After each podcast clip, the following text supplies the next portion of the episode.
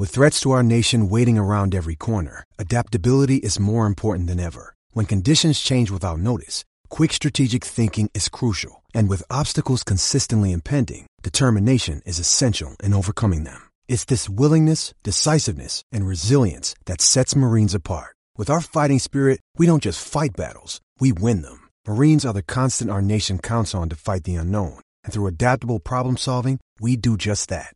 Learn more at marines.com. I'm Alex Rodriguez.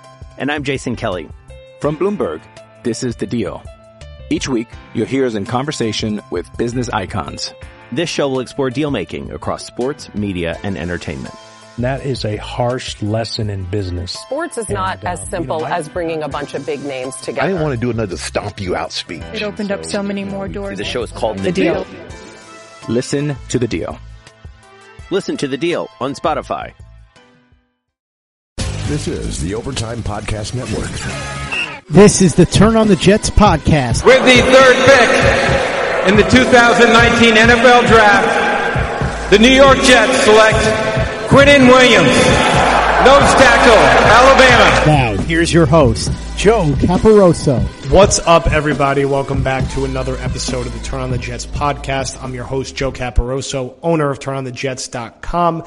Today we are joined by longtime friend of the site, famous now for his work at Bleacher Report for the NFL Draft, Connor Rogers. We're going to talk everything about the New York Jets' new look front office, the structure of how front offices and scouting departments are build, built, why the Jets' previous versions may not have worked, and why their new version under Joe Douglas, who was introduced today, we're recording this Tuesday, it's going to run Thursday, has a good chance of working. So uh, we're going to try to get into the weeds a little bit about the front office of an NFL and how it works and how it comes together and why relationships matter and some names that you can look out for uh, when it comes to how Joe Douglas builds around him. Before we dive into the interview, a reminder subscribe, rate, review on iTunes. Podcast also available on Spotify, Google Play, turnonthejets.com. Also, follow on Twitter at Jay Caparoso. Follow Connor on Twitter. We'll give out his handle before the interview wraps. And uh, let's dive into it. Connor, thank you for joining us. Oh, no problem, Joe. Always good to be back on. How are you? I'm doing well. We were just saying a nice, stress-free, stress-free, straightforward press conference today. No memes, no shenanigans, just a normal press conference. I mean, how about that?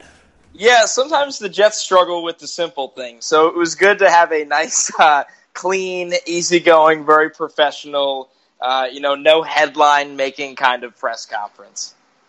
So we know Joe Douglas is the guy now. Six year contract, general manager, was basically Howie Roseman's number two guy in Philadelphia, spent a long time in Baltimore. The main focus, I think, now, outside of any potential roster tweaks, is how does Douglas build around him? Now, we had originally heard Daniel Jeremiah, then we heard Todd McShay, then we heard Phil Savage, then we heard Chad Alexander. When you look at what the Jets currently have in place from a front office and scouting department perspective and who they are considering, where does Douglas look first to build, and what are the most critical roles for a general manager to fill? Like, who are his top lieutenant, lieutenants, and what do those roles normally look like? Well, I think, Joe, it's a good thing you brought this up because I think it's actually the real reason this contract negotiation took so long. I know Douglas obviously had the leverage. You know, Jimmy Sexton, of course, who also represents Adam Gase and Sam Darnold. He felt that Douglas had the leverage to not be a GM coming at an offer under two million a year, but more upwards of over three million a year.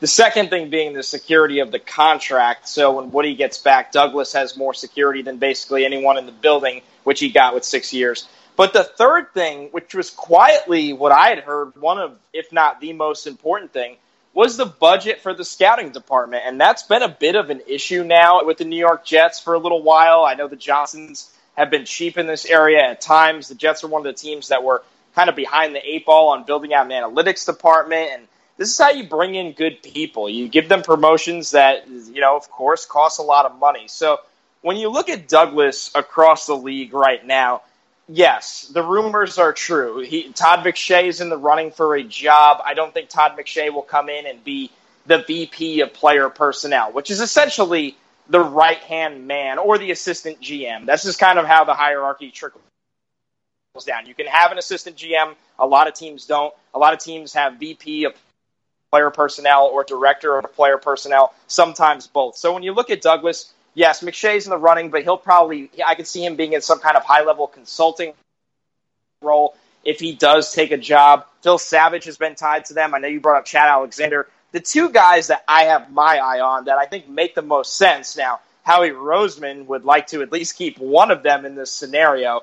But the first one being Andy Weidl, which is the director of player personnel in Philly. He was essentially Douglas's right hand man. Now, Douglas runs the drafts in Philly, or did before taking this Jets job. So Andy Weidl was his guy. I mean, really his right hand guy. And I think he would like to keep that going in New York. And this would be a promotion for Weidl if Howie Roseman lets him go. And I believe the guys in Philly are the top guys in Philly are on the last year of their deals, so there's a chance here. The other one is Ian Cunningham, the director of college scouting.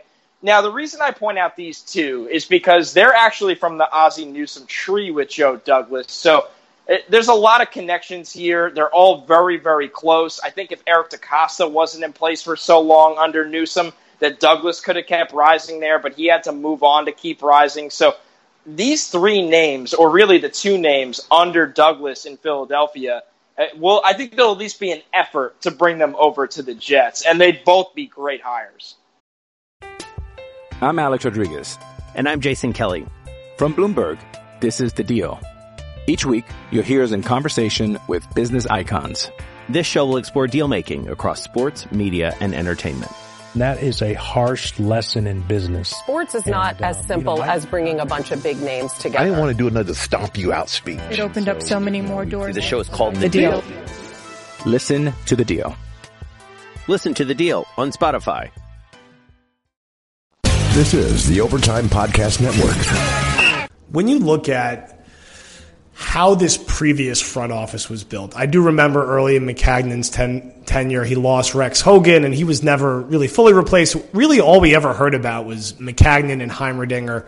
When you think about from the top down, just how much turnover do you think there ultimately will be over the next year or two? Uh, and how common is it for a new general manager to kind of fully clean house all the way from the bottom when it comes to area scouts, all the way to the top when it comes to the different personnel executives? Is this a process that takes six months, 12 months, 18 months, or is he going to kind of audit everybody first, give it some time, and then sort of go from there and building out the scouting infrastructure around him? Yeah, it usually takes, you know, anywhere from half a year to a full year because there will be an audit process. There will be a lot of these guys are on contracts and that's a huge issue as well. Sure, you could fire them, but at the end of the day, you're still paying out the contract. So you might as well see what you have. And I'll say this for all the problems with Mike Maccagnan, that there was a lot. uh, At the end of the day, just being on the road, and Joe, you know, I'm on the road for college football a lot of the season, most of the season, and then really uh, into bowl season, and then right into the Senior Bowl, and then right into the combine. You run into a lot of scouts on the road, and a lot of people thought highly of the Jets scouting department. Now, this doesn't mean that they had the best scouts in the world, or but they have guys in that building that are at least respected across the NFL, and I do think that Adam Gase understands that. I think more importantly, Joe Douglas will understand that. So if there's a couple of holdovers, I, I wouldn't be surprised. But at the end of the day, when you look at how things tend to go in the NFL, a lot of the times, eh, you know, they move on from expiring contracts or just guys in general to really bring in their own specific staff. And if Douglas has has secured the budget that I believe he has, there's going to be some pretty high profile hires, similar to when John Dorsey got to the Browns. He he hired an assistant GM in Eliot Wolf. He hired a VP of player personnel in Alonzo Highsmith. Those are two really big names. And the list kind of goes on and on of what you're able to do. I think we're going to see Douglas do something like that over the next year. When you look at roster building or organizational structure or like Douglas's quote unquote belief system for building a team, there's been some chatter that, oh, you know, he's an old school guy. He's going to lean specifically on film and not be as forward thinking in terms of analytics. I think some of that is probably a misrepresentation. He seems like someone who comes from an organization who considers all avenues when it comes to team building and could do it through free agency, can do it through trades, can do it through the draft, but is also not going to be shy about utilizing analytics to go with more traditional forms of scouting. Why should Jet fans feel comfortable that even though Douglas sort of has that resume and reputation and that look of what everyone thinks sort of an old school football guy scout is, that he's not going to shy away from more progressive ways of looking at roster building? Well, I think it's all the stops that he's had along the way. I mean, let's be real. If if you call yourself somebody, uh, you know, an expert in food tasting, you would hope that person went around the world and tasted all the different foods of the world and learned what really is best and what stands out. I think Douglas, in a similar way, not only is he just naturally a very bright guy, and a, he's a football guy. I mean, he really is. But he's had so many stops with so many various smart people that I think he's taken a little bit of the good or a lot of bit of the good from each and really put it into his own thinking. Now, you go back to Baltimore, right, where he was there a very long time.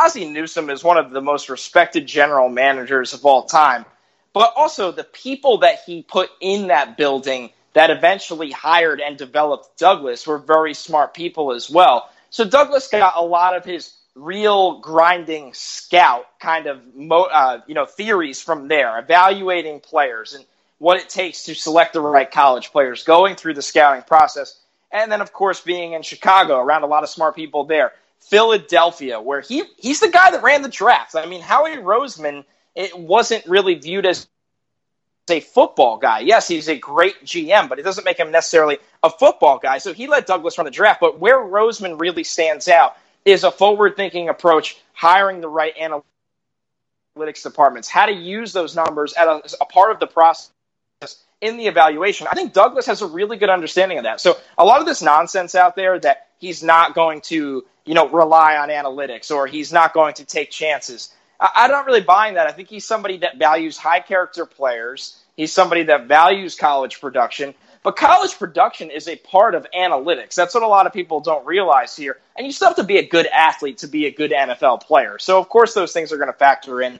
I, I like what Joe Douglas brings to the table because I think most importantly, he understands where he might struggle a little bit, and he's going to make the really big hires in those areas of need to supplement him as a GM. This episode is brought to you by Shopify. Whether you're selling a little or a lot. Shopify helps you do your thing, however you cha-ching. From the launch your online shop stage, all the way to the we just hit a million orders stage. No matter what stage you're in, Shopify's there to help you grow. Sign up for a $1 per month trial period at shopify.com slash special offer, all lowercase. That's shopify.com slash special offer. This is the Overtime Podcast Network. At this point, is it realistic to spec, expect any type of no, you know notable roster tweaks before we get into week one of the regular season? I know there's going to be cutdowns after training camp. There'll be the waiver wire, but should Jet fans temper their expectations about any sort of massive roster overhaul because isn't the aren't these early months basically going to be Douglas coming in recruiting and trying to get his people and his executives around him uh, and maybe kind of waiting until those pieces are in place before they make any major moves. I'm sure they're going to make their share of minor moves. They already cut Neal Sterling. RIP had a good run. I thought you had potential if you could stay healthy. But I'm talking about some bigger transactions that would really be you know, you know, headline grabbers on overturning some parts of this roster. Yeah, I don't think you're going to see trades for any of these big stars holding out, whether it's Slay in Detroit or obviously pass rushers across the board like Chris Jones and Yannick Ngakoue. I don't think you're going to see those kind of uh, Khalil Mack summertime kind of trade. I'm not expecting that. And I think you make a good point, Joe. A lot of people across the NFL start their vacation right now, and they're gone until training camp. And I think when you look at Douglas, he's just arriving he's got to make all these hires. He's got a lot of work to do. Honestly, he probably has to watch a ton of tape on the Jets' current 53 man or even really 75 to 90 man kind of roster when you look at this. So the moves he's going to make, they're not going to impact the top 15 guys. They're going to impact the 45 to 53 kind of area, the depth guys. Now, of course, he's he said it best in his press conference. The hunt for players never ends. And I think they will be looking for ways to tweak the roster. I I do think they like Jonathan Harrison at center. I do think they like a lot of the moves that Mike Maccagnan made in free agency because Adam Gase, he had the voice in that room to make a lot of those signings. CJ Mosley, Josh Bellamy were easily two of his guys. Jamison Crowder is another one of his guys. So you look there, they are happy in a lot of areas, but at the end of the day, they're always going to try to find roster tweaks. Now, it will be fascinating to see how this Jets team comes out of the gate against, you know, a pretty tough early first eight games. And if they're hanging around contending what the trade deadline is like, which has been much more active in the NFL in recent years. Yeah, I think that's going to be interesting to see in terms of on this rolling calendar how they handle roster development and what are some of the new approaches they take to adding talent or swapping out talent, compiling draft capital. Uh, I mean, I think they have more flexibility overall than sometimes they're given credit for. I don't think they're heading into salary cap hell or anything like that. They have eight picks already going into next year's draft, so they'll have, you know, some flexibility to make you know, make some necessary moves as they want to continue to tweak and evolve this roster overall. Just from a from an org chart perspective, we know that Christopher Johnson, interim owner, Woody Johnson probably comes back and becomes the owner at some point in the next few years. Both Joe Douglas and Adam Gase will report into him. Uh, we know how Gase's coaching staff is structured. From Douglas's side, walk us through like what a normal org chart looks like, just from like what position titles are under the general manager. Like what what are the different sort of like departments and verticals that roll up under him? Yeah, so I think the most important one that a lot of people are familiar with by now is the scouting department, and that's going to be it, that's this is going to be the Joe Douglas tree right here. You're going to see people from Baltimore, you're going to see people from Philadelphia. You might see somebody like a Todd McShay or Phil Savage get into the mix here, which would be very interesting. This is your really your VP and director of player personnel. Those are going to be Douglas's right hand scouting minds. You can have you know football advisors is what they like to call it, or scouting consultants that's a role that would be fitted for Todd McShay, whether you can use your sources and your scouting brain to give your grades and evaluations on players in that room. Your director of college scouting and, and a lot of your, you know, area scouts for college, those guys are going to have, they're going to go through the area specifically. The director is going to set up everyone for success going through their areas. And they're going to not only have to file reports, they're going to be in the building at schools getting background, digging for info, watching practices, watching games. So that's the most notable thing for Joe Douglas here is that scouting department, a lot of roles they have here. Now, where it can get very interesting is things like analytics. Is he going to build out a pretty wide analytics department? Now, when you look at what the Jets had in the Maccagnan era, there was a couple people in it. And when I say a couple people in it, it, it comes down to it where you know, you have a lead of analytics, and then you might have people working under them. But I think when you look at Douglas, this should be this should be viewed almost as seriously as that scouting department I just ran through, where you have multiple leads and assistants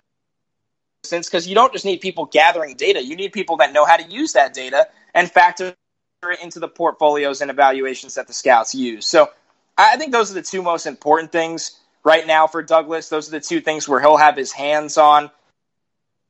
Eh, the Jets are an interesting franchise because they always have a lot of business people involved in, in the football side of things, which I've never agreed with. It's it's never worked and it never will. And I hope that Joe Douglas has all the authority to get away from that, which I that's one reason why I really believe in this hire. I think he's the guy that has the voice in the room to push people aside that really shouldn't be in it from the get go. And I think Christopher Johnson was so proactive in making this hire to get someone in there that he defers to and he fully trusts. And I don't really think Mike Maccagnan ever fully earned his trust.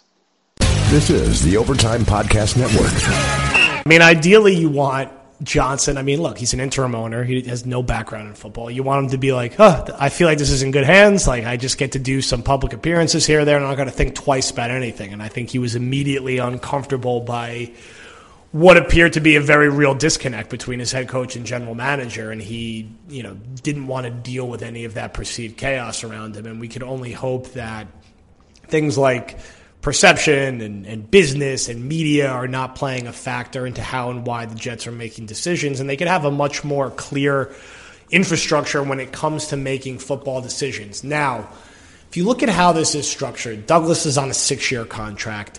I don't remember the exact terms of Gase's deal, but you know, obviously, head coaches' contracts could be pretty fluid. Let's. How much? I think we all think Joe Douglas has more job security than Adam Gase. I, oh, it's not even close. How much more is it? How big is that gap looking at the Jets' performance over the next year or two? I think it's gigantic. I think Douglas sitting there with a six-year deal, and I believe Adam Gase is on a four-year deal. Uh, I won't say that Adam Gase could be a one and done because I am actually a believer this football team wins eight to ten games this year. But I think, and that would be a huge step forward. Now, you, you know, after all these years of waiting, you'd like that number to be ten and not eight. So when it comes down to it for me, I, I think if Adam Gase does not live up to very, very high expectations in his first two seasons, Joe Douglas going into year three of a six year deal could fire an Adam Gase that, well, Christopher Johnson, of course, would be doing the firing because they both report to him separately, but it would be deferred to Douglas to go find his own coach. So I look at this structure here. Adam Gase came in and he got his GM. He got his wish the way he wants. Joe Douglas came in, make sure he has the security that if things go wrong the first time with this staff, he'll get a chance at a second staff. This is the Overtime Podcast Network. Realistically, this team gets to eight and eight or does better. I think Gase will absolutely be back for a second year. Is this seven and nine, six and ten? There's real conversations about Douglas, you know, having a, the chance to have a fresh approach on building an entire staff around him, or is there really a scenario where, look, let's say this team goes seven and nine, but there were it's similar to Miami's season last year, right? They they were seven and six, they lose their last three, they go seven and nine. Uh, what? How thin is that ice that Adam Gase is on, or um, is it basically guaranteed he's here in 2020?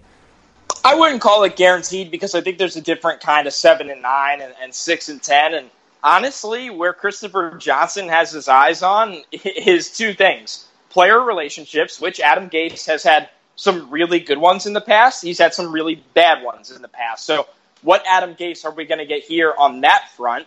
The second thing where the Johnsons really have their eyes on is the development of Sam Darnold. If Sam Darnold has a phenomenal season and a couple injury breaks go the wrong way, the defense is horrible under Gregg Williams, and they win seven games, guess what? Adam Gase will probably be back. There'll probably be a new defensive staff because I think it was pretty obvious that the Maccagnan, you know, regime had a big hand in also helping Adam Gase hire Gregg Williams. That was we can go way into that about you know why the Matt Rhule hire didn't happen or wherever it may be. But when it comes down to it, for me, I, I think the Johnsons have always operated as people that they get what they want or they move on from you. And, and I think what they want right now, because it eluded them for so long, is a franchise star quarterback that's the face of New York. And if Adam Gase starts to show signs of helping Sam Darnold become that, it'll really increase his job security. If it falls apart, they're not going to blame Sam Darnold. They're going to blame the coach. So I compare, I mean, what is the best comparison in recent GM hire history to to Douglas, like someone who had a similar background, who found success, who Jet fans should look towards. I think we're all keeping our fingers crossed that Chris Ballard is like the reasonable yeah. comparison. Like that was a guy the Jets wanted in 2015. He turned down the opportunity to interview with them, and he's flourishing with the Colts. Why is why is that background similar, and why should Jet fans be like, yeah, I, I think Joe Douglas is much more our version of Chris Ballard than our version of Mike Maccagnan.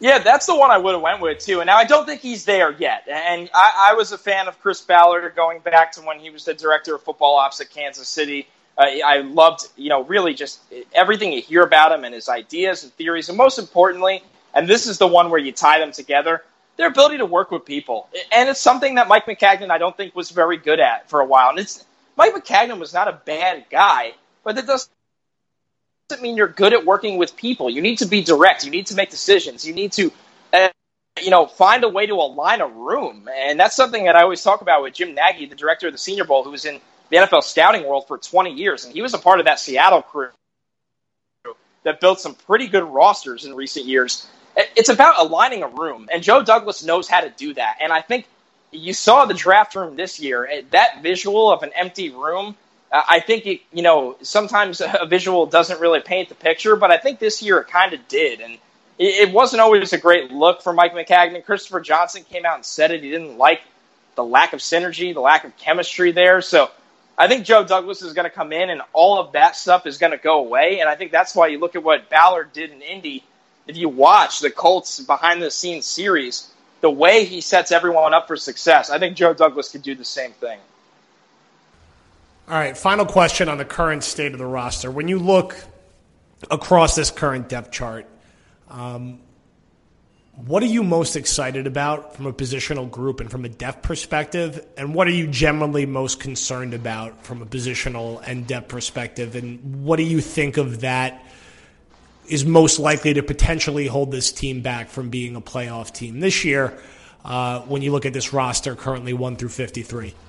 I'm pretty excited about the skill guys. And, and really, I, I love Le'Veon Bell, much like you, Joe. I think for some reason – Twitter has forgotten how special of a player he is. It's a, it's a little frustrating. You mean times. DeAngelo Williams isn't a better player yeah. than him? It, it's just getting it's the running back argument. It, it, I almost feel guilty at times. I remember years ago when I was really getting into scouting, I started to make the argument that using a first round pick on a running back wasn't worth it. And now I feel like I've come full circle where listen, I don't necessarily believe a first round pick on a running back is worth it. I also don't feel that running backs are worthless. If a guy can create his own plays and yards and never comes off the field where you're not giving away what you're doing to a defense, that's special. And that is what Le'Veon Bell is. So I can't wait to watch him, not just as a runner, more importantly as a pass catcher. I've heard Adam Gase is, is a believer in or wants to be a believer in using two passing uh, pass catching backs on the field.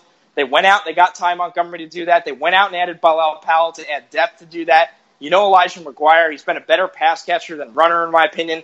Bell, I think, is the best in the league at that. Maybe him and Christian McCaffrey. So I'm excited to watch that group work because they're going to have a lot of space to work with. Because Robbie Anderson, I expect a lot of big things out of this him this year. So the skill guys, I'm excited to watch. I know the casual uh, analyst likes to hate on the Jets skill group. I, I think it's going to surprise a lot of people, as well as the combo of Quinnen Williams and Jachai Polite. I want to see those guys get after the quarterback, which I watched a ton of them in the SEC this year, and uh, they were the best at it. Honestly, they really were amazing at getting after the quarterback. Them and Josh Allen in that conference this year was amazing. I have legitimate, legitimate concerns about the cornerback position because it feels like they're one injury away from disaster, and, and even without an injury, they're not very good. So it, when it comes down to it, can Trumaine Johnson be average?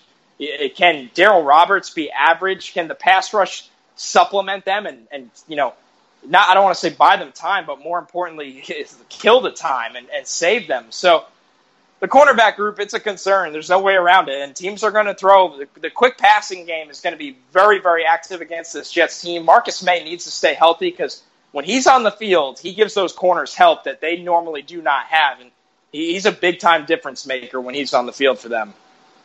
Yeah, cornerback. You know, I, I talk about offensive line a lot because I'm so worried about Sam Darnold all the time, and he's just the most important player in the organization. But cornerback, man, like you think, like if Trumaine Johnson gets like nicked up early in the year, and who even knows if he's going to be anywhere near decent? Like you're basically rolling out this like starting three of Brian Poole, uh, Darryl Roberts, and I guess Derrick Jones. How it's currently structured, and I like Jones's potential, but we haven't seen him for a full season, and even Darryl Roberts being I guess by default, your top outside corner then is a somewhat terrifying proposition when you're playing uh, Odell Beckham early in the year. Uh, you have to deal with New England's passing game and Philadelphia's passing game and some of the other people that they're going to have to play early this season. So keep an eye on that. But like you said, the skill position group, man, I'm excited to watch this offense. My like sort of like quick hot take answer whenever people ask me about the Jets is like I think they're going to be better, and at a minimum, they're going to be entertaining to watch. They'll be able to score points this year, which you know, at least give us some entertaining football if they're going to hover and be around 500. And I do think, you know, they'll certainly be better than the 4 and 12 they were last year. The question is whether or not they can get over the hump. Feeling better about it now, though, with the necessary GM hire and some of the other transactions that they made. Connor, as always, thank you for joining us. We'll definitely talk as the season gets closer. Any final sign off words for the Jet fans? I mean, I'm feeling good about the Joe Douglas hire. I really am. I'm excited to see where it goes. I'm, I'm a nerd when it comes to the scouting stuff, so I'm excited to see who he hires. Uh, we're going to have a, a full preview of that on Stick to Football this week at Bleacher Report. So if you guys want more info on all of these guys that are up and coming in the scouting world to be the future GMs, you can check that out there. Thanks a lot, Joe. Absolutely. Thanks for coming on, Connor, and thank you everybody for listening. We'll be back this weekend with another episode.